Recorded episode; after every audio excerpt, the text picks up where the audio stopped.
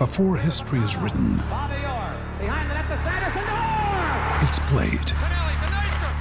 Before it's frozen in time, it's fought one shift at a time. Before it's etched in silver, it's carved in ice. What happens next will last forever. The Stanley Cup Final on ABC and ESPN Plus begins Saturday. Okay, round two. Name something that's not boring. A laundry? Ooh, a book club. Computer solitaire, huh? Ah, sorry, we were looking for Chumba Casino. That's right. ChumbaCasino.com has over 100 casino style games. Join today and play for free for your chance to redeem some serious prizes. ChumbaCasino.com. No purchase necessary. Where prohibited by law. 18 plus terms and conditions apply. See website for details.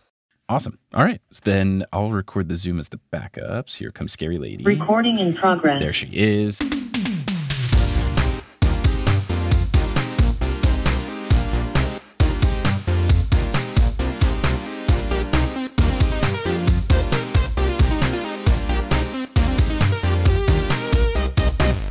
Sup, nerds? It's basketball. Welcome to Horse, a basketball podcast about everything except for the wins and losses. My name is Mike Schubert, and I'm joined by my trusted co host, the Jimmy Butler having dreadlocks last year at Media Day, to Jimmy Butler dressing up as an emo bassist this year at Media Day. It's Adam Mamawala. Adam, how's it going? Gosh, protect Jimmy at all costs. I mean, honestly, at first I didn't even think it was emo. I thought he was going for like the Karen haircut. Some people thought that at 1st but mm-hmm. I think with the piercings Sure. and him saying that this was his emotional state, mm-hmm. then I think that made it pretty clear. And then some other people were coming up with puns about it. Someone called him Ball Out Boy. Yeah. I saw another one that was Panic at the Free Throw. So really, really good stuff. Really good stuff. Jimmy Heat World. I didn't see that one. That's good. Didn't even have to change the Jimmy. It's really good. It's really good. Yeah. So it was great. And now for at least the next season, every time they use the official photo, because that's what happens at Media Day, they do hype videos and stuff that they use in like social media promos or on the jumbotrons of the arenas or whatever. But also, Yeah. if you take a photo, then it gets used, I think, for the rest of the season. Even if you get traded, I think they just kind of like Photoshop the New Jersey on, but it'll be on ESPN, it'll be on basketball reference, it will be on your fantasy sports things. Yeah, it's on when you do Immaculate Grid, which I think is tied to basketball reference. His ridiculous dreadlock photo from last year comes up. It Right. actually reminds me, there's a comic that I know, uh, this guy named Jono Zalay, very funny dude. But for many years, he would do this running bit where anytime he had to replace his driver's license or passport photo, he would do something like truly unhinged.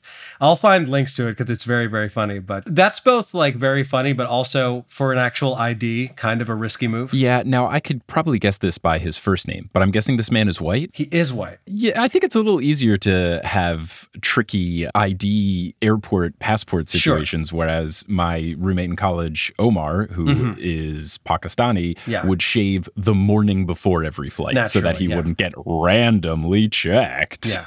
Yeah, I do think there's more leeway for a white person's idea. Oh man. Now before we can talk about all things basketball, we've got to get prepared and we've got to make our emo Pete Wentz little hot iron comb overs.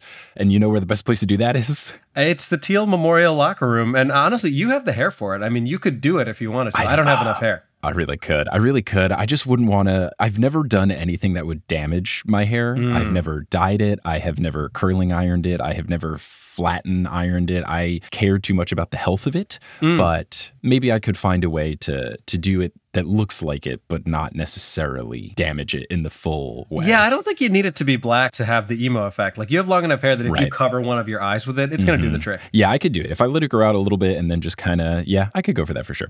Now, Two More Locker Room, they've got all the stuff that you need. And of course, the healthiest versions of all of the things. You know who else has wonderfully healthy hair? I have to assume our patrons, and and particularly, you know, we've got some upgrades. We've got a new producer level patron. They must have great hair. Yes. So shout out to Thomas Lucian, who upgraded his pledge. And then shout out to our newest producer level patron, Christine Rodriguez, AKA Chelsea's cousin. I believe that there is a story behind this, as you told me before you recorded. So what's up? There is a story behind this. We got a, uh, a nice message from Christine. Subject line said, I'm a patron. Yay, yay, indeed. The message said, Hey, four Y's. So I'm pronouncing it properly. Hey, I'm finally living the dream and have become a producer level patron of Horse. I love this podcast and love the NBA, as painful as it is. I am a devoted Blazers fan. Now, it makes me even sadder. This is me talking now, not uh, Christine. this was 12 days ago. This was Christine describing pain before the actual pain that we are, of course, going to discuss with Dame Lillard being traded. But anyway, uh, Christine says, as painful as it is, I am a devoted Blazers fan. My dad delayed my birth in 1991 because of a Blazers playoff game. So you could say the universe made me this way. Now, Christine, we're going to need a lot more information about something that honestly should be a that actually happened. Uh, I'm not sure how a man delays a birth, but you know, credit to your mom, Christine, for apparently being okay with delaying until after the game was over. In any case, the message continues. Anyways, I wasn't sure where to submit my patron name, but I would love to be referred to as Chelsea's cousin. What? Who the f is Chelsea? Well, Chelsea went to Rice with Mike and they had classes together. When I Okay. yeah, when I started listening to Mike's pods, that connection always kept me coming back. Shout out to Chelsea. Okay, yes, I know Chelsea Rodriguez. It's one of those things where you see Christine Rodriguez and you see Chelsea's cousin, you're like, well, Chelsea's a common name and Rodriguez is a common name. So Sure. surely it's just a coincidence. But no, I know Chelsea Rodriguez. Yeah, if you saw Christine Mamawala, you'd be like, certainly that is someone who knows Adam. But Rodriguez, I think, is more of a common name. That's very cool. Wow. What a small, wonderful world we all have. Well, thank you so much for the support. I very much appreciate that. We very much appreciate that. And we also very much appreciate the continued support of our producer level patrons Polly Burge, Kendra Hadley, Salvatore Testa, Siobhan Ellsbury, Dunko Chasing Taco Falls, Bang, Bang, Roast Beef Debris. How about them world champion Denver Steam Nuggets? Oh, and didn't we miss something where last episode they changed their name to how about them like NBA champion instead of world champion Oh, because yeah, yeah, two yeah, episodes ago. yeah. Yep, really good stuff, really good stuff. So, how about them world champion, I guess in quotation marks, Denver Steam Nuggets. Anna Reed, Steph Curry claims to eat Subway, but come on now. There's just no way. There's no way. There's no way. It's not bang. good. Have I told you about my my Subway take that it's not food, it's just hunger deletion? I think that checks out. Yeah. it's like you're whenever you get Subway, you're a video game character, and you're like, my hunger bar is red. I need to get it in the green. I will eat Subway. Like Yeah. it serves a purpose. It's you know between five and ten dollars, and you won't be hungry for a couple of hours. But it's not good, and it's certainly not food. No, yeah. Eat the the slogan "Eat fresh" feels ironic. The the slogan should just be eat. It is food, technically. Yeah, uh, or maybe yoga mats. Uh, continuing on. Hi, Trish, Nicole Shepard, Chase Underulo, Mr. Bubbles plays ball, Naked Rachel, Josh isn't rich, Sidney Crosby is a vampire, and now Chelsea's cousin. How about that? How about that? You know what else makes me say, how about that? Probably ridiculing me over the number of tabs I have open. Oh, you knew I was going to do it. Yes, this episode is brought to you by Tab for a Cause. Tab for a Cause is a great way to turn something that could be embarrassing, having lots of tabs, into something that is actually good for the world. Mm-hmm. Because every time you open a tab, with it, first you go to tabforacause.org slash horse. Then you install it. Then every time you open a tab, you get a heart, and then you can pick those hearts, you can donate them to charity, and then that tells Tab for a Cause where to donate their money. They raise funds through small ads that you might see on these homepages, but they're tucked away in the corner, and the pretty backgrounds are very pretty, and they support a lot of great organizations. Let's do a tab check right now. I've got two open. They're both for horse. How many do you have open? Big day for you. I've got uh, uh I got 14. okay, okay. That's respectable. That's respectable. My mm-hmm. baseline is 10. Like there's t- there are Yeah. 10 that are just always open. well, if you want to turn your tabs into good, you can go to T-A-B-F-O-R-A-C-A-U-S-E E dot org slash horse and get it installed. takes just a couple of clicks and then boom, you can channel that energy into good. Cool. Now, before we continue the episode of Horse, you're going to hear some other ads. Some of them will be read by us, others of them won't. The ones that are not read by us are inserted locally. So if you live in not America, you might hear an ad in not English. But once those ads are complete, we'll get back to this episode of Horse. Seeking the truth never gets old. Introducing June's Journey, the free to play mobile game that will immerse you in a thrilling murder mystery. Join June Parker as she uncovers hidden objects and clues to solve her sister's death in a beautifully illustrated world set in the roaring 20s. With new chapters added every week, the excitement never ends. Download June's Journey now on your Android or iOS device or play on PC through Facebook Games. Anatomy of an ad. Subconsciously trigger emotions through music. Perfect. Define an opportunity. Imagine talking to millions of people across the U.S. like I am now. Identify a problem. Creating an audio ad is time consuming. Offer a solution. Utilize cutting edge AI. Imagine creating all that in under 30 seconds. Well, we did to create this ad. To learn more about AI in the audio industry, download the white paper from audiostack.ai. All right, Adam, we're back. What do you got going on in your life? Well, you know, more of the same that I talked about the last time. I have the show in Boston that I'm headlining. That is Sunday, November 5th uh, at City Winery, at the City Winery Loft. I believe it's called the Haymarket Lounge in Boston. Ooh. So that is uh, that Sunday evening. Please buy tickets to that as soon as you can. And I'm happy to announce I will be headlining Stand Up New York in New York City December 14th. Are you still going to be here or are you going to be in Texas? You're going to be in Texas, right? I'm going to be in Texas. I, this would have not, been it's never normally. Just this time in particular, I finally did, which I will talk about, my Texas run of yeah. TNO shows that I've been like talking about doing for years. I finally organized it. So I'm flying out like the ninth or something. I thought I might catch you. I thought I might still be mm-hmm. early enough because I knew any anything the week like leading up to Christmas was a no go. But honestly, if I wasn't doing this tour, I probably would have stuck around till like the 18th or so, and I would have gone. Gosh, one day, maybe next year. But if you are yeah. in the New York area, please come on out. Uh, I did this last year. I've done it the last two years, and it has been very very fun. I also book some of my favorite comics from around the city, and then I do uh, I don't know 45 minutes or an hour of mostly new material and. Uh, uh, yeah, it's going to be a grand old time. You can get tickets for that now. Um, you can just find me on all the things. Go to my link tree, um, linktree.com slash Adam Mamawala or adammamawala.com. You'll find all of that info. And then, of course, you and I have the live shows coming up in Philly and New York as well. So I'll let you tell people more about that and your other goings ons. Yeah, we just had the show in DC, which was a blast. Shout out to the folks who came through. And now we've got two more shows in October that are going to be about the bad Percy Jackson movie.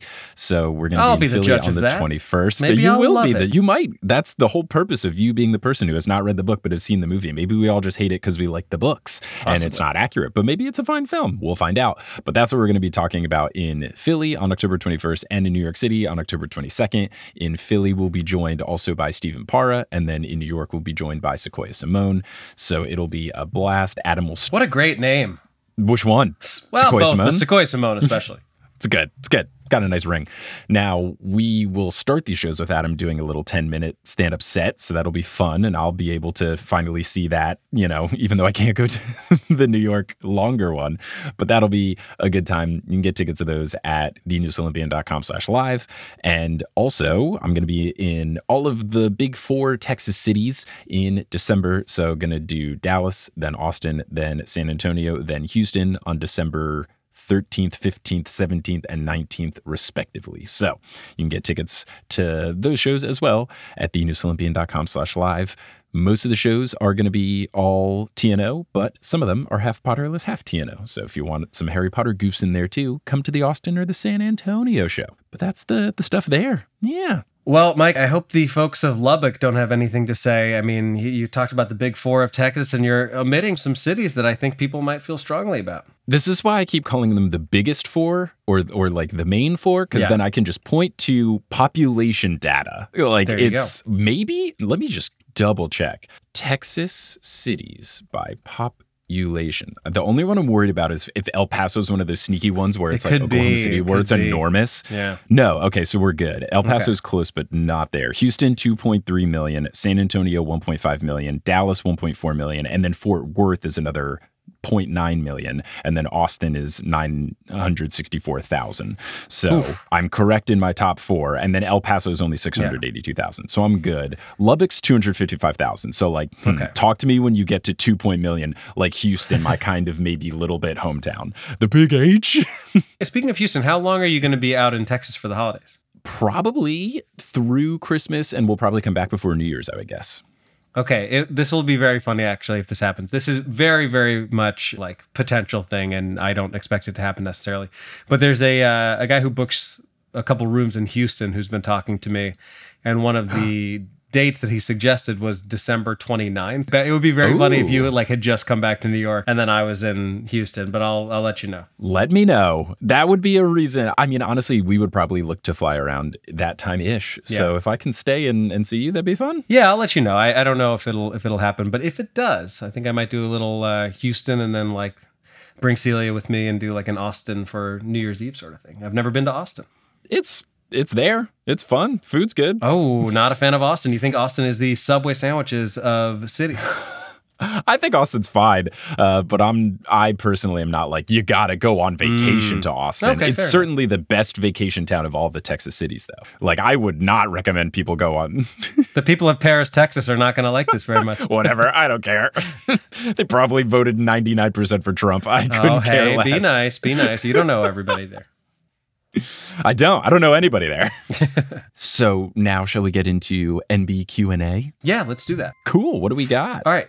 So we have a a Twitter question. This is from Ian, aka at I think it's Jan, unless it's the European like Jan, but at mm-hmm. Jan Bass, J A N B A S S S, who asks, Hi, horse boys. I have a couple questions for you.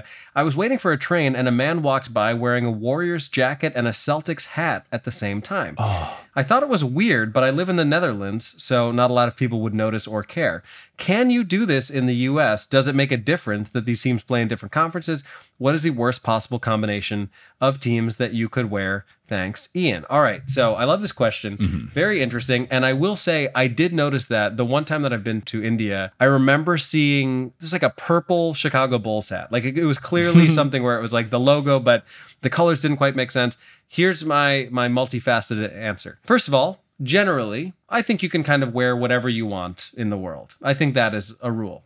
But beyond that first step, I don't think it's weird to have two teams that you root for, especially in different conferences. I do think it's kind of weird from both a fashion and rooting interest perspective to wear those things simultaneously. Correct. Where do you stand? Yes, I think you shouldn't do this in the US because you will be clowned for Mm-hmm. it. I think abroad, it is just more of the I like basketball. And I get that. There's people who just like to enjoy watching Premier League soccer or one of the other good soccer leagues because they live in America and they don't get to see as good of a product. You know, the MLS Right. is growing, but it's certainly not to that level. So there's some people that's like, I don't really care about a team. I just like watching the good players.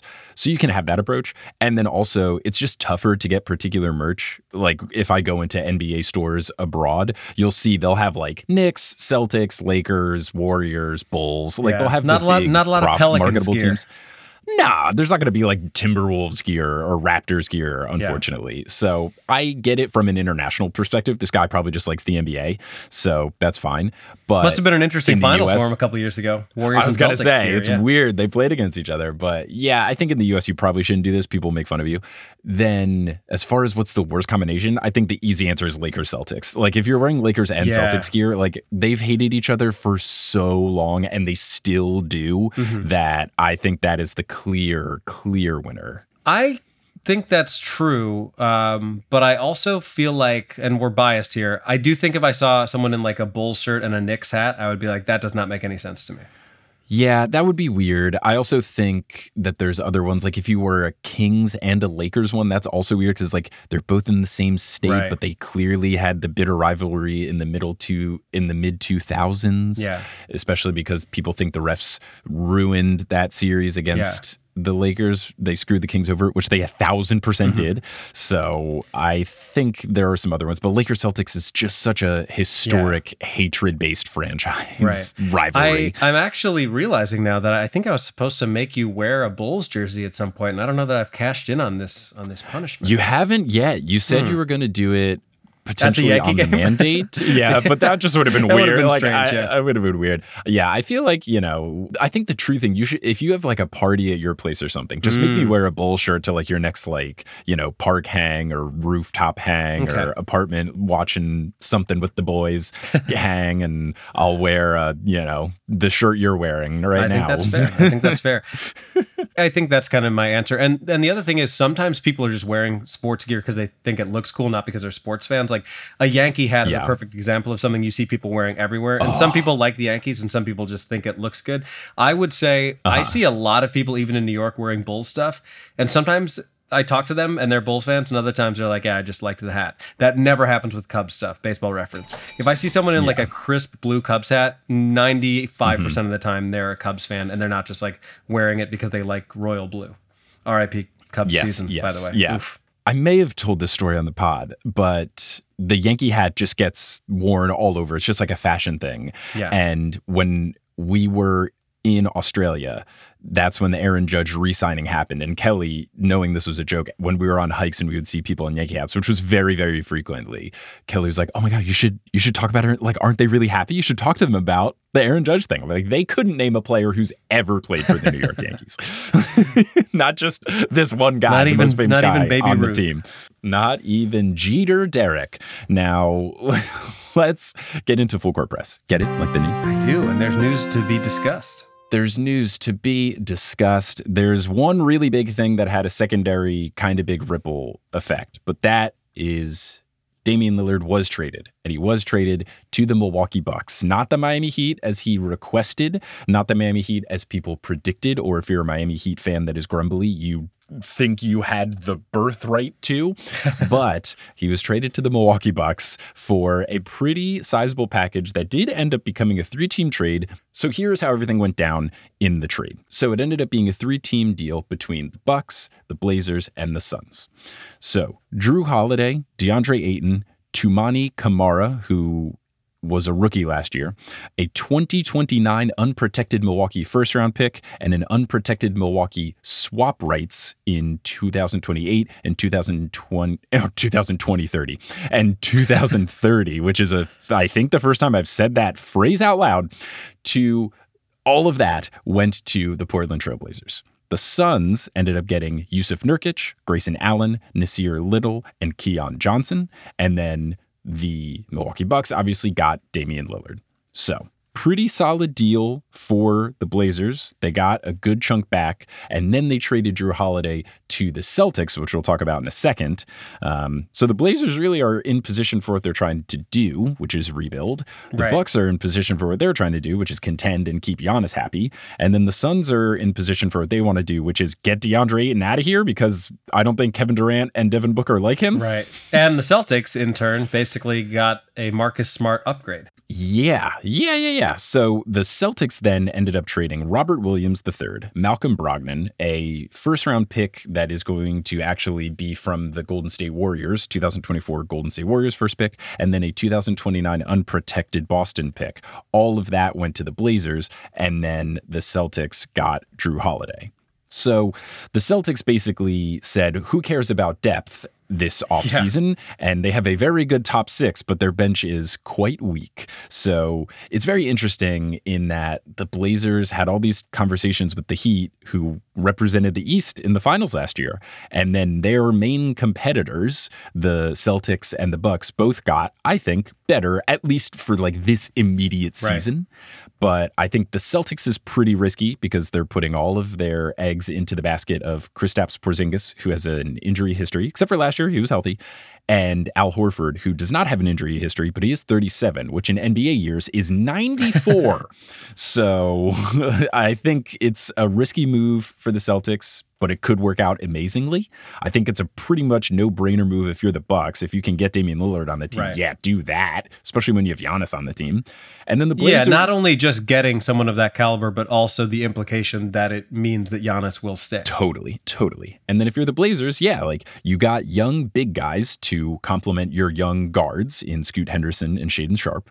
So now you have Robert Williams and DeAndre Ayton. So you have young guys all at different positions now, basically. And then you got a bunch of picks. Mm-hmm. So Blazers looking good. Suns, I feel like it's a bit of a downgrade to go from DeAndre Ayton to Jusuf Nurkic, but they did get like more depth out of it, which they needed because they traded away a lot of people in order to get Bradley Beal this offseason. So for the Suns, I think it kind of makes sense, but I worry that, you know, Nurkic might not be as good as Ayton was, and people are already frustrated at Ayton, so maybe they'll be even more frustrated at Nurkic.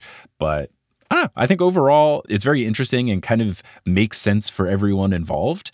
But then if you're the Miami Heat, you got to be feeling upset. And you also got to be feeling upset if you're the Philadelphia 76ers because you still have grumbly boy James Harden around, and two of your competitors also got significantly better.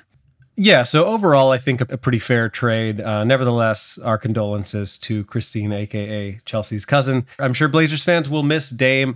We talked about this in a more extended way on the Patreon. We did a little uh, mm-hmm. kind of reaction video when this news all dropped. This was before the Jrue Holiday subsequent trade went down. But um, yeah, Dame was gracious and and spoke about how much he loved his time in Portland. He posted a, a fairly detailed um, kind of farewell sort of message on his Twitter that we can share. Um, basically, yeah. just saying, you know, I grew up here. This is where I became the man that I am today. Like, I appreciate everybody in the Portland organization. I hope there's no hard feelings, yada, yada, yada. I am cautiously optimistic that when he returns this year, to play in Portland, he will get a huge and, and very long standing ovation. Um, I think so. And you know, you mentioned it when we talked about it on the Patreon, but like somehow him going to Milwaukee doesn't seem as douchey as if he had gotten traded to Miami, which may not yeah. ultimately be fair. Like at the end of the day, he wanted out regardless of where he ended up. But mm-hmm. um, yeah, I do feel like it changes things a little bit. I think there's a couple of factors that contribute to it. First, the Miami thing felt gross because Dame specifically was like, I want to go to Miami nowhere else. And that kind of tanks his trade value and makes things harder for the Blazers. So I think if he got what he wanted, that would have made people angry. Not that they don't want Dame to be happy, but just because it really makes it hard for you to get the proper return on someone as good mm-hmm. as Damian Lillard. I think by him going to Milwaukee, First off, it's just cool. Like him and Giannis on the same team is just yeah. cool. So I think that's a factor. I think him going to the team that he said, I gotta go here, that he tried to force his way, I think that softens the blow a little bit. Mm-hmm. And also, I think because the first trade of Dame was good, and now even especially after their second trade where they traded with the Celtics and got stuff back for Jrue Holiday, I think now because they got a whole bunch of stuff back, they're not super angry about it. Because it's mm-hmm. not like he he stomped his feet, made a scene, and then they didn't get anything back. Like they are in right. prime position for yeah. a rebuild. So even to Chelsea's cousin, I would say, don't worry about it. Like, yeah, you're rebuilding and you're going to be not great for a little bit, but you're going to be really fun starting immediately. Right. And you're going to be in great position to be like one of these fun young teams like the Thunder or the Timberwolves before they cashed in for Rudy Gobert and some of these other things. Like you're in the space where you need to be for a rebuild. And for the Blazers who felt like this, uh, they're always in between. Are they competing? Mm-hmm. Are they not? Should they blow it up? They they played it perfectly and yeah. they ended up getting a lot of stuff back just for Dame and they're going to be in a great position. So I think yeah. and because he has a legitimate chance to win a ring, mm-hmm. that is I think what's really nice for the Blazers fans. Like they're right. seeing him, it's like, okay, he could win a title this year. Whereas the Heat, mm-hmm. like, even if he got traded, it was like, yeah, the Heat are good, but it, I don't know. Like they still lost some key pieces this offseason. Right. So I think because the chances of the Bucks winning the title are mm-hmm. even higher, I think Blazers fans are happy about it because it's like, oh, that's cool. He left because he wanted to get a ring. He actually might get it. Good yeah. for Dame. And then he'll come back, like he said in his mm-hmm. farewell message. He's totally going to come back for one final season or a couple final seasons. Like it would be super cool if he wrote out this contract with the Bucks and then kind of did like a Dirk thing where he comes back for not that Dirk ever left, but after this contract is over, if mm-hmm. Dame's next contract is with the Blazers, whether they are competing or not, he can be a mentor role. He can be a part of the organization if he wants to afterwards. Like, I think it could be really, really cool. And I think it's in a position where they're not going to hate him. Yeah, I hope not. Uh, meanwhile, Tyler Herro apparently pretty salty about the Blazers not wanting him. I don't know if you saw that interview, but he was asked kind of how he felt about how everything played out because he was basically the centerpiece of what would have been the trade offer that Miami presented to Portland, but apparently they liked what they got from Milwaukee better, and uh, Herro apparently is out on a mission to to prove the haters and doubters wrong. I hope he does. I do kind of feel bad for him in that a lot it's of a people were were trashing him, and yeah. it was this whole thing where he was injured in the playoff run, and then the Heat were doing well, and he could have come back, and they were like, "No, stay away." Is kind of like the general vibe of the fan base. I would like to see him do well, um, but I don't, I'm not like super invested in it. Yeah, because he's Tyler Herro, and he does have something about like working hard tattooed mm-hmm. on his chest in red.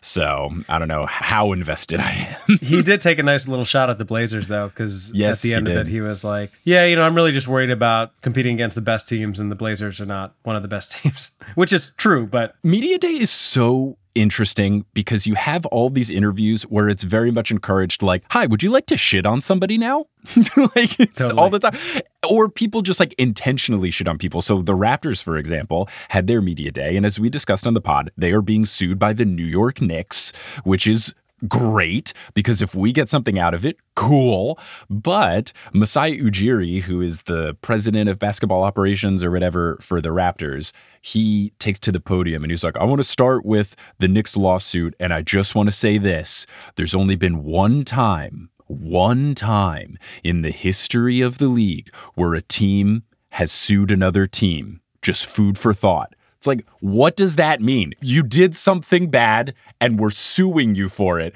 D- just because it's never happened before doesn't make it better. Like, I don't know if the Raptors, but I, I'm trying to think of like a crime that's bad that doesn't ruin the vibes. But if like, if they did money laundering and then the league fined them for money laundering, he gets out there, he's like, there's only been one time that the NBA has ever fined a team for money laundering one time. Yeah, you did it. You did it, and you're not allowed to do it. It doesn't matter if it's the first time, it's still bad. You don't get like a get out of jail free card because you're the first people to do it. it's so weird. Media Day's so weird. Uh, but I love it. I love it. James Harden didn't show up to Media Day, which is interesting. We'll see if he gets fined by the Philadelphia 76ers, but he just didn't show up because he really wants to get traded to the Clippers. So he's being super grumpy. Fun stuff. Fun stuff. NBA Media Day. What a time. It's so strange. it would have uh, it would have been funny though if James Harden was like, "Not not a game, not a game, not a game, media day, media." We're talking about media day. We're talking about media day. We're, uh, we're sitting up here. I'm, I'm supposed to be franchise player. We're talking about media day. It's going to be interesting whenever whatever happens with that situation. Like, are they going to ask him, like, what were you doing instead? I was just, I was just hanging out. Yep. Media day's not hard. No. Like, I guess it's I guess it's awkward if you're actively trying to leave the team you're on and you don't want to have a bunch of photos of you wearing a 76er jersey. But like, all you got to do is put on a jersey, show up, and then you do a bunch of like in-game arena and TikTok content for It's the true, team. but- honestly, some yeah. of the stuff looks really fun. It does. It does. But it's not fun if you had to leave your horses behind in Serbia because uh, Nikola Oh, Jokic, was not. He did not look happy. No, he didn't look happy. They asked him if it was his best summer ever because they won the championship, and he said no, it was the opposite of that because we had to play basketball for two and a half months extra. Hey, he's honest. he's honest. He's honest. Uh, he's so funny. He's so funny. I love that he's the best player in the league, and he doesn't like it. It is. Yeah, it's hilarious. It's so good. It's so funny. Uh, it's fantastic. It's fantastic. And then some of the NBA Media Day things are really fun. Shout out to the Kings. They asked all their players, what do you think the beam sounds like? What noise would the beam make if it made a noise? So it's just a bunch of players going like, pew. it's really good. Some people took it really seriously. Other people just made a noise because they contractually had to, I guess. Sure. Um, and then that was that. And that's NBA Media Day. And that's full court press. Get it like the news? I do. Let's get into this interview, huh? Yes, we are now going to bring on our official WNBA correspondent, Jordan Robinson, formerly Jordan Liggins, formerly Jordan Liggins Robinson, but now I believe she's embraced just the Jordan Robinson as we will be discussing the WNBA finals, which is between the Aces and the Liberty, as we all predicted this offseason. big, big predictions from us. But we'll be talking about that because by the time this episode goes live, game one will have taken place previously on October 8th, a Sunday. So we are recording this one though on October 3rd. So we'll get all sorts of previews and what drama you can expect from the finals that are about to happen. There you go. So, as we just laid up the pass of the alley oop, here we are dunking the alley oop with the promised interview that we are doing with, of course, our WNBA correspondent. But you also might know Jordan as the co host of the Queens of the Court podcast with Sheryl Swoopes. Yes, that Sheryl Swoopes. So and cool. also the host and also a host for the Pac 12 network. It is Jordan Robinson. Jordan, how's it going? It's going great. So glad to be back. Thanks for having me. Our pleasure. Always a pleasure to have you here. Congratulations on Queens of the Court, by the way. I don't think that we've talked to you since. That is so cool. It's one of those things when you see the little notification, you're like, that makes sense. And that's awesome.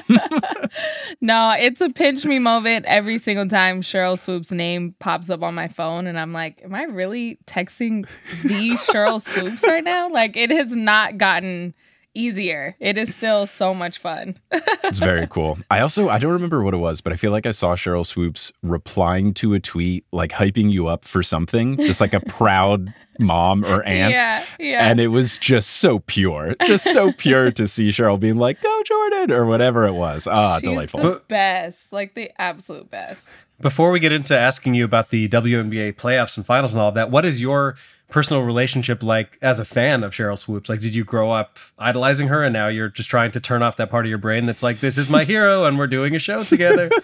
Regularly. I really haven't turned it off. I tell her all the time that she is like the goat. Um, no, my fandom, you know, with the WNBA goes back to being a young kid growing up in Sacramento with the Sacramento Monarchs. So I've definitely seen her come to town way back in the day, especially just being somebody who's a fan of the league. That means I've had to learn the history of the league and knowing where Sheryl's name is everywhere in the record books and that that Houston Comets team for time the greatest Houston sports franchise that ever exists. Ever, ever to they gotta exist. Bring them back. I don't get it. I Four know. consecutive Yeah. titles. And bring the didn't, Comets they didn't even back. have to uh, bang trash cans to score buckets. I know, right?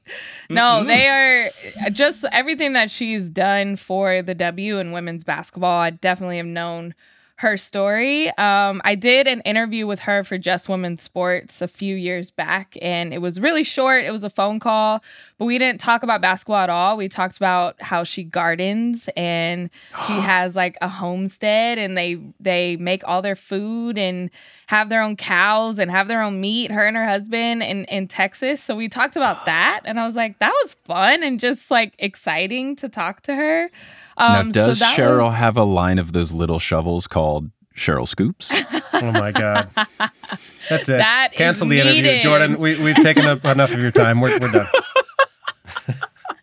too Wow. good. I think I walked right into that one. But uh no, it was it was fun and that's kind of where our relationship started. Um but now to be able to work with her, I'm always reminded that she was one of the greatest to ever do it when I'm like, yeah, you know, what's it like to be a reserve for the All-Star and she's like, I don't know what that's like. I was only a starter and I was like a Wow, what a five-time, flex. you know, seven-time All-Star.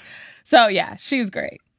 oh my gosh, that's so Very funny. cool. That's incredible. Oh wow, yeah. Uh, I don't know what it's like to lose in the finals. Oh my gosh. Seriously. So, speaking of finals, the WNBA finals are upon us as we record this, and Game One will have just finished as we release this. It is, of course, between the Aces and the Liberty, which was, I guess, like the betting favorite, but uh, no one would ever take the bet because it's one of those bets where it's like so sure they wouldn't even put it up. But anyway, we've got Aces versus Liberty, which though it might not be the most exciting matchup, the playoffs have still been fun. The matchup will still be super fun itself in terms of like the teams.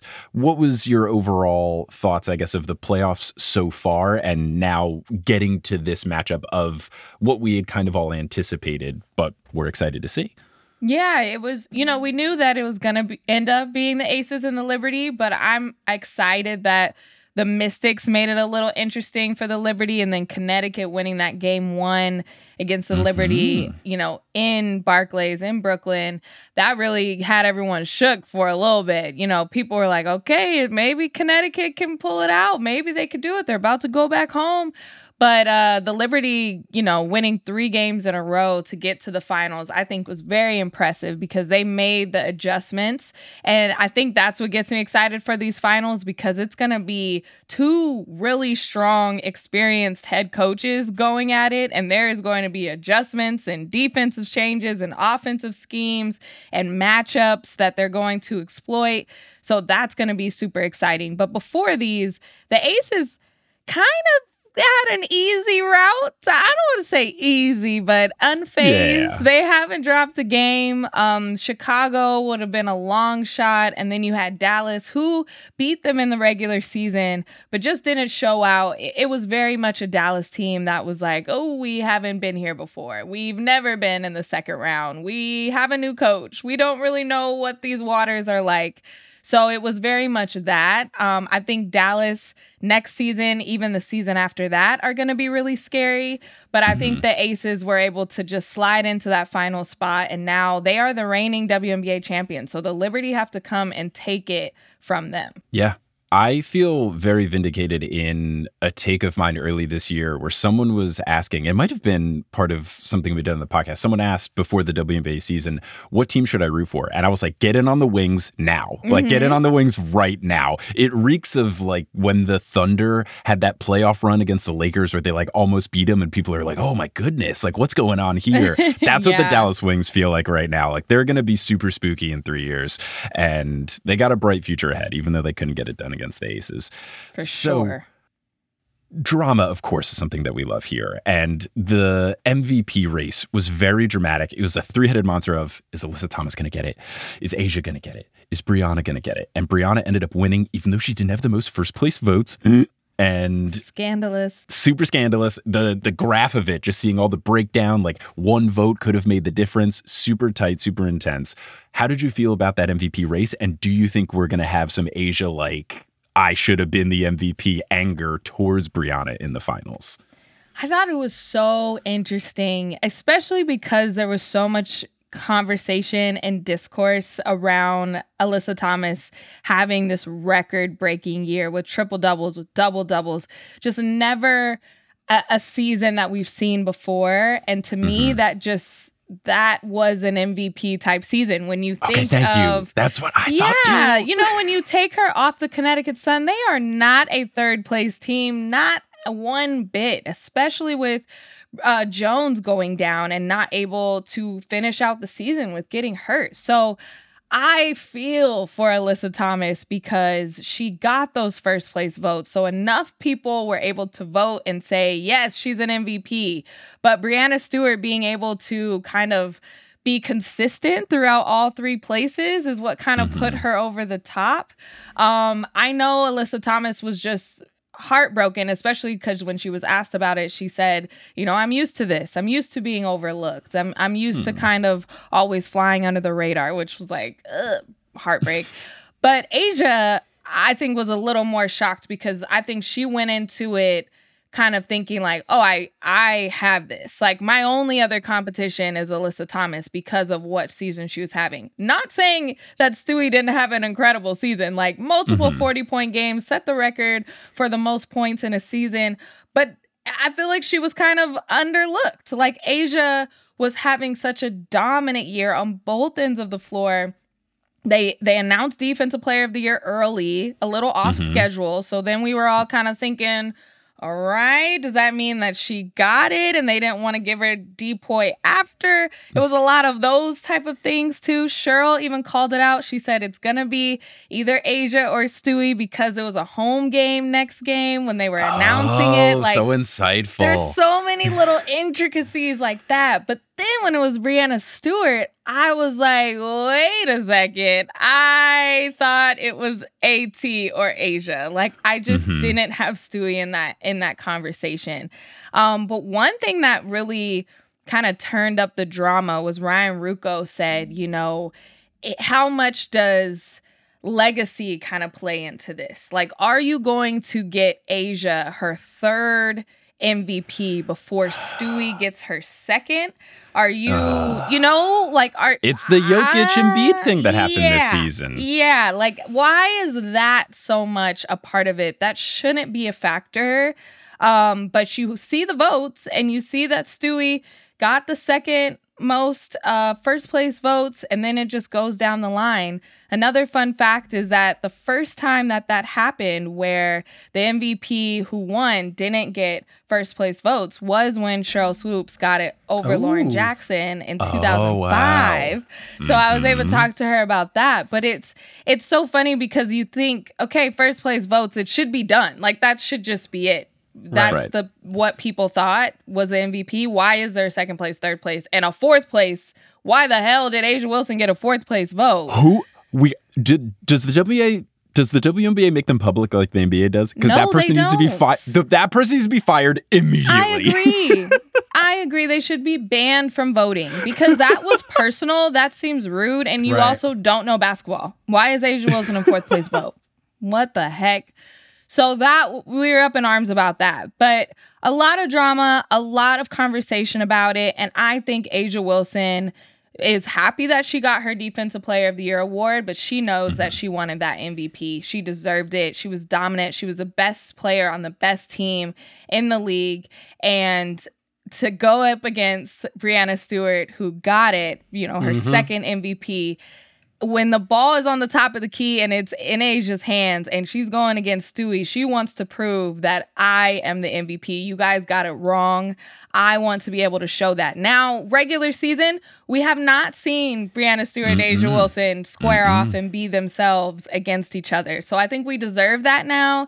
And just with the little added little spice of spite of not getting the MVP well, award. I feel like it's kind of setting us up for uh, a version of what we saw in the NCAA Women's Championship, where there was the uh, Angel Reese versus Caitlin Clark drama, and then like obviously LSU won. Angel Reese got to have her like you know, Mm-hmm, I, I, this is very difficult to do in an audio medium, but like uh, covering my face with my hand, Hand in the face, face. Yeah, yeah, yeah. Um, and that's the same sort of vibe where A'ja Wilson, like, I have no doubt that if the Aces win the championship, A'ja will be like, yeah, I, I wish I had been the MVP, but like, what would you rather be, the MVP or the champion? And and to tie it back to the men BA, as we refer to it here on Horse.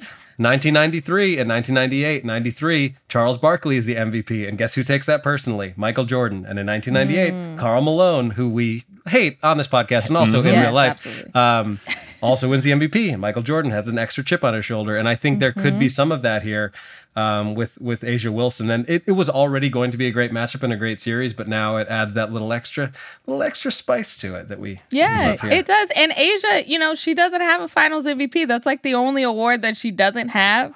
So I think she's gunning for that. And and you know, it's hard to bet over Chelsea Gray, who won finals MVP last season and just I mean, she turns shot 150% from the yeah, field. Yeah, Like it was insane. And I know she's going to go to another level again because that's just what she does. But I think A'ja is going, we're going to see a different level of A'ja as well in this this finals. Yeah. I think A'ja will certainly talk some trash if they end up winning, especially if A'ja ends up getting the finals MVP. Because even the other day, she was trash talking NBA 2K for the WNBA player faces not looking accurate for Oh, some yeah. of her teammates. Like she's she's not gonna hold back for something she truly cares about. If she can muster up the the spite to shade NBA 2K, I feel like it's not gonna be hard for her to throw some shade at either the voters. I don't think she would like do it at Breanna specifically, but I feel like throwing shade at the people who didn't select her, or at the very least saying she's happier to have the finals MVP than this, the regular season MVP. She'll be talking her stuff, I think. Oh yeah, and I think the other part about this is that you know there's a whole super team, you know, talk around the Liberty are a super team and the Aces are a super team. Candace Parker is not playing right now; mm-hmm. she's out indefinitely with an injury. So this is pretty much the same team as last year mm-hmm. Right. for the Aces, and I think they kind of take that personally of like, okay, were we a super team before? Now we're not. Are we? Mm-hmm. Like, I think they want to prove that they are just as good as they were last year when they won the WNBA championship, if not better, because I feel like A'ja has gotten better somehow than her MVP championship year. So they have that going for them. And yeah, I think A'ja isn't going to say, okay, Breanna Stewart, come at me, but they do want to prove that they are better than the Liberty, even though they lost to the Commissioner Cup, even though they've got blown out multiple times. So I think the Aces have to kind of put up or shut up. Like, this is the time to be like, okay, we are the better team. You have to prove it in the finals. That's that's all we're gonna talk about at the end of the day. Yeah, and I mean, if they win their second straight, and now you're heading into next season talking about a potential three-peat, like you do have to Oh, yeah. start talking about the aces in that conversation of what are the best WNBA teams ever. And obviously, you can talk to your co-host slash goat uh, you know, Sheryl Swoopes about dominant Yes. dominant teams. But I mean, how many? Yeah, Sheryl will say, "Wake me up when you win four in a row." Exactly, yeah. she really Yeah. will. Now, when, when's the last time someone repeated? So that was 2001, 2002 LA Sparks. So that's, That's Lisa been Leslie. so long. very yeah. very long um so Wow. you even think about like you know the minnesota lynx in there That's what I was gonna say. I would've guessed them. you know they didn't repeat it was really Wow. like every other year Sparks, right? uh-huh Yeah. Um Wow. going back and forth and then the mercury got in there a little bit Yeah. so it was. Storm never repeated. Yeah. yeah, the Storm have had multiple championships, but not back to back to back. Like that's where this makes it so unique. But then on the other side, you have the Liberty, who has never won a WNBA championship, and they are the only uh, original WNBA franchise to not win a WNBA championship, which sounds insane because you think of all the greats who have worn a Liberty jersey and the fact that mm-hmm. this is their first time in the finals since 2002 when Becky Hammon was wearing a Liberty jersey like that is insane. So both of these teams, you know, there's storylines, there's drama, there's MVP, but there's also the historical franchise concept. The Aces want to be in those back to back, in those conversations of some of the best franchises ever. And then you have people from the Liberty wanting to win that first franchise championship. That's why that Commissioner's Cup was so huge. That's like the first thing that they've ever won. They were so happy.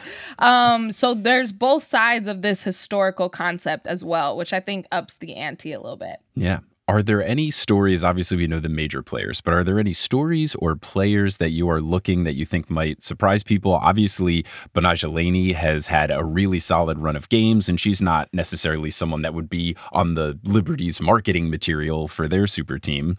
Is there anything mm-hmm. that you think might become a story that isn't the obvious, like Breanna versus A'ja battle?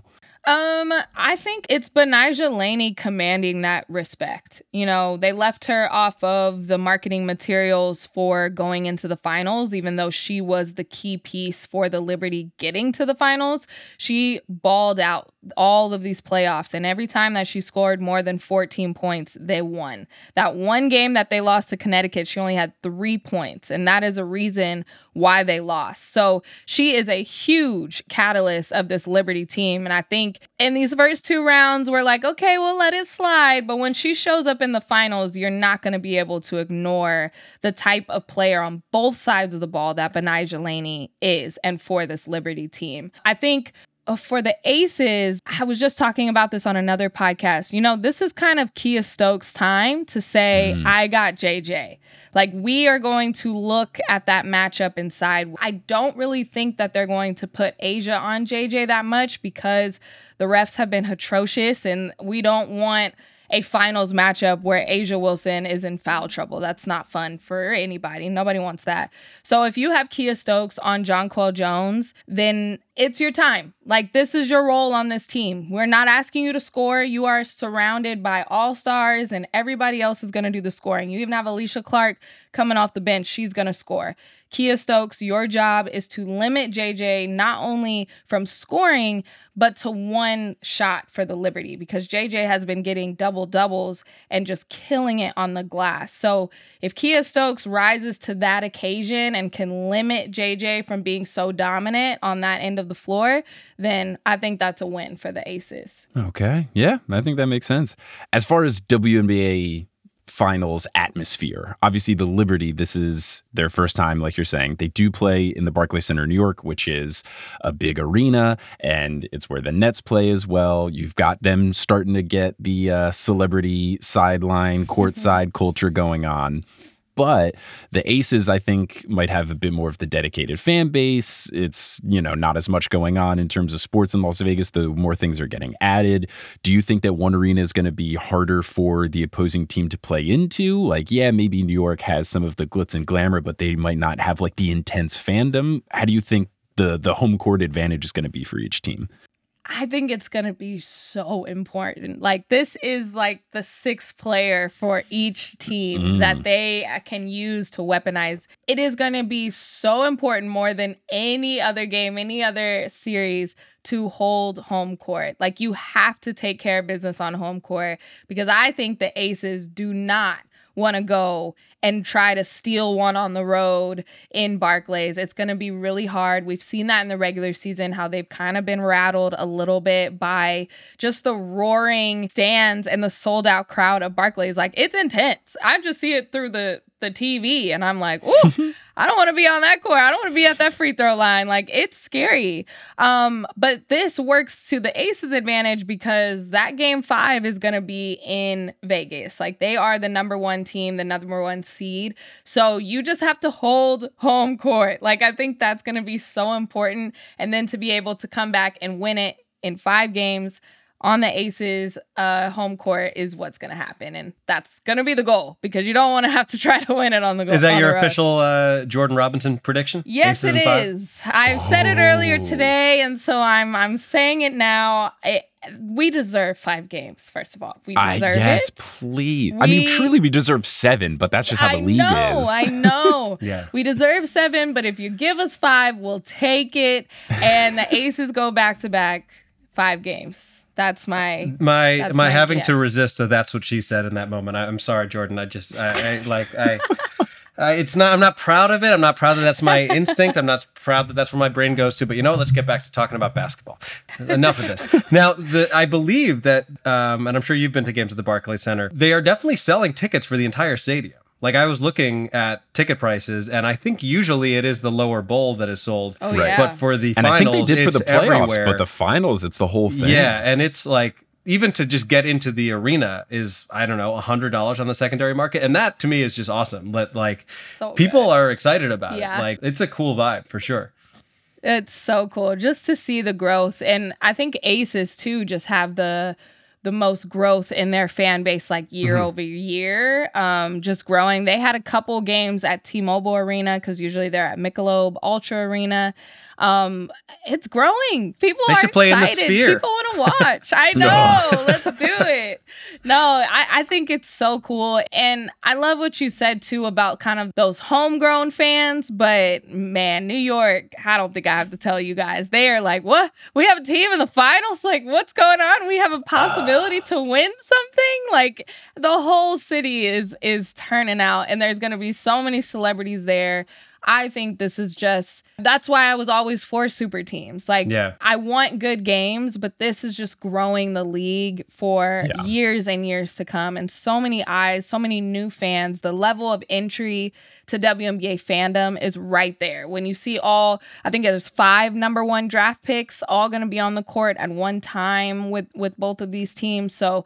I just want new fans to come. I want old fans who were at the very first Liberty game to be like, "Wow, we are People who went the to the finals." Westchester County Community Yes. Center. People I've been saw there them for at Radio. City Music Hall. Yes, Yes, yes. like so many levels Yeah. of New York Liberty fandom to be back in the finals, like historic wise, is so cool, so cool. Yeah, and I agree. I think it's a great thing that the two teams that spent probably the most money and put the most like infrastructure and effort into creating a good environment for their players. I mean, we talked a lot about the WNBA's. Uh, I mean, we talked a lot about the Aces.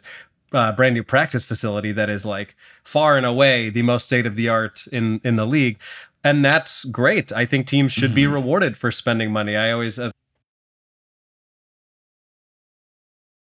it's a ongoing joke that we make baseball references here, but I hate it when people like fetishize the Tampa Bay Rays and the Oakland Athletics. It's like it's not cool to spend no money on things. Like right. Yeah. so, uh, yeah. I'm all for I it. think it'd be great if it would set the tone that, like, look, if you spend money on the team, the team will be good. Mm-hmm. And Jordan, you mentioned earlier WNBA growth, and today the WNBA official account quote tweeted someone saying expand the league, and they said something like, "We heard you" or something. Yeah, they're trolling us. They're trolling You us. really? all, all of our Oh, that's all of our group group chats are going crazy. I'm like, you have a week until the finals. You got to do something, and they are just making something up. Here's the thing, though, that gets me excited. Because the Warriors have said that they Mhm, are mhm. excited about bringing a, a WNBA team to the Bay Area. They would be based in Oakland. They would have a practice facility in Oakland, but they would play at the Chase Center in San Francisco. And when I was reading that article, again from The Athletic, Marcus Thompson wrote that story. They said there could be an announcement in October. So it is Okay. October 3rd that we are recording this. So Uh-huh. that's where it kind of maybe could be something. But this is just goes against everything that the W has been telling us for the past couple years is that we've had it 100 teams. Now we're down to 50 cities and now we're down to 20 cities and then it's just like okay these are the first people that wrote the check so you're the you're the first spot you're the number one spot so i'm like what happened to those other cities? Are we going to get more than one? Is this still the Bay Area team that Damian Lillard's mom was a part of trying to bring? That was a couple hmm. years ago. So I have so many questions, but I think that they are stalling because we don't have finals content until a week. So now they're just. Oh, so us. it's just do something to muster up excitement That's until my yeah. That's my take. That's my take. uh, not dang. trying to get to. I'm not getting excited Look- about expansion until Okay. there is like a graphic and a mascot and a sign signature that I can see the ink is dried. Like then I'll get excited about expansion. okay, yeah. I'm excited of the prospect of it whenever it does happen because it is so wild just Mm-hmm. that there are so many good players that just don't find their way onto rosters when you have people getting taken even in the second round of the draft and then they don't make the team it's just so bizarre where it's like clearly we need more spots for some of these great players if they want to play in the W and hopefully the fandom can continue to grow and there are people who want to put money into teams and I think Adam you make a good point like this season proved I, more than any hey if you pour money into the team at least in the current state of the league your results are pretty good and Yeah. hopefully this would encourage more money coming into the league grow the league more fans like it's one of those things where it's just it's just a cycle so i hope we get expansion but i'm i'm glad you've you've tempered those excitements so i yeah, don't get yeah, my hopes up low- too much Oh. Lower it. Oh. Well, it's just gonna be a huge announcement like tomorrow, but I I still just want to lower. In Houston the comments are back baby the low, I just want to lower the bar, and this is more for myself, just so I don't get super excited. But Well, there's yeah. there's a couple things that I want to say to that really quick because I feel like a whole podcast episode could just be on expansion. But I Mm-hmm. think before we even get to more cities, we need to add the roster spots. There's a limited number of Oh. roster spots that teams have where I think if you add two more roster spots to every single team, that is so many more players that don't get cut, Okay. right? That's more money going into each roster rather than getting a whole nother team again with a limited number of roster spots. So I think there's still an expansion conversation where it's Okay. not necessarily a city. So that's that's one part. what is the current roster size Um, I believe it is twelve. Okay. Yes, yeah, that's pretty 12. small compared to the Mhm. NBA is like 14 and then you have Yeah. two-way players that can go back and forth between the league exactly. and the G League. Because you have the 12, and then if three people are injured, then now you're getting into hardship contracts and you don't Mm-hmm. have practice players. Like, pay practice players to just be there in case somebody gets injured. Like, that's an expansion. That would be growth Sure. for the WNBA. So that's what I stand Okay, on cool. always. And then I was able to see that practice facility in Las Vegas. It is absolutely gorgeous. It is Cool. a lot money, millions of dollars designed by women. Like it it is incredible and this is going to start the trend of exactly what you guys are talking about. The Aces went back to back. Is it because they have a multi-million dollar practice facility that they don't have to ask to rent out and they can get shots and they have weights and they have a train? Yes, Probably doesn't that is hurt. the reason. that is absolutely the reason. And if you talk to Aces players, they say that. This is why we're winning games because we can get shots up whenever we want. Like the basic baseline. Um, I talked about in one of the episodes in Queens of the Court about charter flights and how in the NBA, you know, you think, oh, every team just had charter flights you know, that was just a given. That's what they've had from the beginning. No, it was the bad boy Pistons where the owner bought a plane and said, I'm tired of them flying commercials, so we're going to do this. And then they went to the NBA finals, and the other owners were like, okay, we're also going to buy a plane because this seems like it works. So the owners want to be able to one up each other. And that's what needs to happen in the W for that growth to happen. Or else, if you keep letting these owners write off WNBA teams as taxes or a charity case, then that's going to be the the brand. If you make people like Mark Davis say, "I want money. This is an investment. I'm going to grow more money here." You have Tom Brady officially signing on to the Aces because he sees dollar signs behind it. Dwyane Wade getting in on the Chicago Sky being like, "I want to make money off of this." Once we start getting that notion around the WNBA that you can make money if you invest in this league, then it's only up from here. All right. Well, you heard it here first. Pit billionaires against each other. Yes! And it'll make us all benefit. I, am still just thinking about Bill I Laimbeer cramming it. his big ass into economy. Ah, oh, WNBA coach Bill Laimbeer. yeah. Yeah. Now, Jordan, thank you so much. This is delightful. It's always a joy to have you on the pod. Obviously, we've talked about Queens of the Court, but if people want to find you doing anything, hear you talking about WNBA or other things, because you got the Pac 12 stuff, where can people find you? Yeah, you can find me on Instagram at Jordan Liggins or on Twitter at Hey Jordan R. Fantastic. Well, Jordan, thank you again. And we are very excited to see how the finals play out. And we'll see if your prediction of aces and five holds true. And, you know, Lord, we'll- just we'll give us five to- games, whatever the outcome. Just I please, just I don't would care. I know. I want five games at a buzzer beater. We deserve this. We have been through 40 games in the regular season. We deserve this. Thank you for Thanks so having me. much. Thank you. Of course. Thank you. Thanks for listening to this episode of Horse. Horse is hosted by Adam Mamawala and Mike Schubert. Our editor is Kensei Tsurumaki. The website is by Kelly Schubert. The music is by Bettina Campomanes. The art is by Allyson Wakeman. And the social media is by both of the Horse Boys. Thank you to our producer level patrons Polly Burge, Kendra Hadley, Salvatore Testa, Siobhan Ellsbury, Don't Go Chasing Taco Falls, Bang, Bang, Roast Beef Debris. How about them World NBA ish champions, Denver Steam Nuggets? Anna Reed, Steph Curry claims to eat Subway, but come on now. Chomp. Chomp, indeed. Uh, hi, Trish, Nicole Shepard, Chase Underrulo, Mr. Bubbles Plays Ball, Naked Rachel, Josh Isn't Rich, Sidney Crosby is a vampire, and for the first time ever this week, Chelsea's cousin. Follow us on Facebook and Instagram at Horse Hoops and on Twitter at Horse underscore Hoops because Horse Hoops, that account was run by that person who put A'ja Wilson fourth. I What knew you were gonna say that. I knew it. What do you do? it. What do you do? It's Just it egregious. baffles me. I don't get it. it's the same as when someone, like, there's going to be a unanimous Hall of Fame vote and one person doesn't. Like, it, you're just being a troll. the one person who didn't vote Jeter because they were like, no one should be unanimous if Babe Ruth wasn't. Yeah. Good thing. That's just yeah. silly.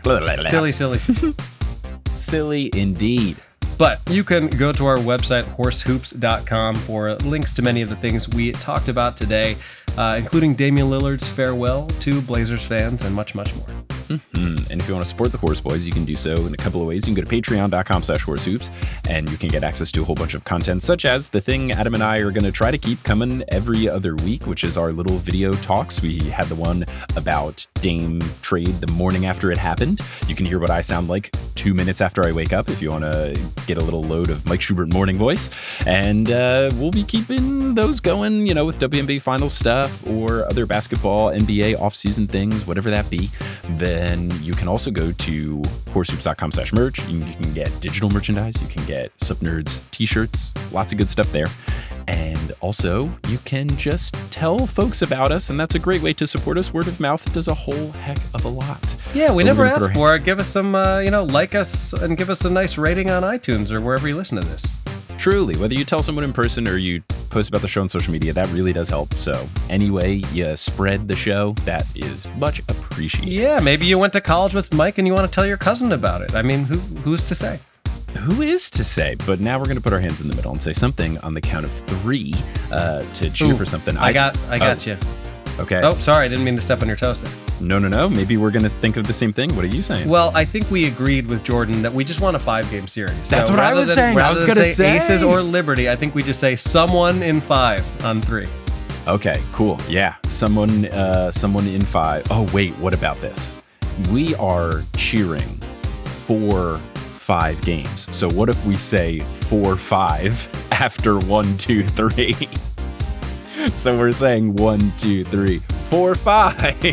Okay, I think that works. I think that works. right, one two three. Four, five. uh, m- one of my favorite things I used to do on my college intramural sports teams, if we had a team thing, I would always put our hands in the middle and say, let's say four on the count of three. So then you go one, two, three, four. that is, I, I like that a lot. Never gets old, never gets old. For the ones who know safety isn't a catchphrase, it's a culture. And the ones who help make sure everyone makes it home safe. For the safety minded who watch everyone's backs, Grainger offers supplies and solutions for every industry, as well as safety assessments and training to keep your facilities safe and your people safer. Call clickgrainger.com or just stop by. Grainger for the ones who get it done. Anatomy of an ad. Subconsciously trigger emotions through music. Perfect. Define an opportunity. Imagine talking to millions of people across the US like I am now. Identify a problem. Creating an audio ad is time consuming. Offer a solution. Utilize cutting edge AI. Imagine creating all that in under 30 seconds. Well, we did to create this ad. To learn more about AI in the audio industry, download the white paper from audiostack.ai.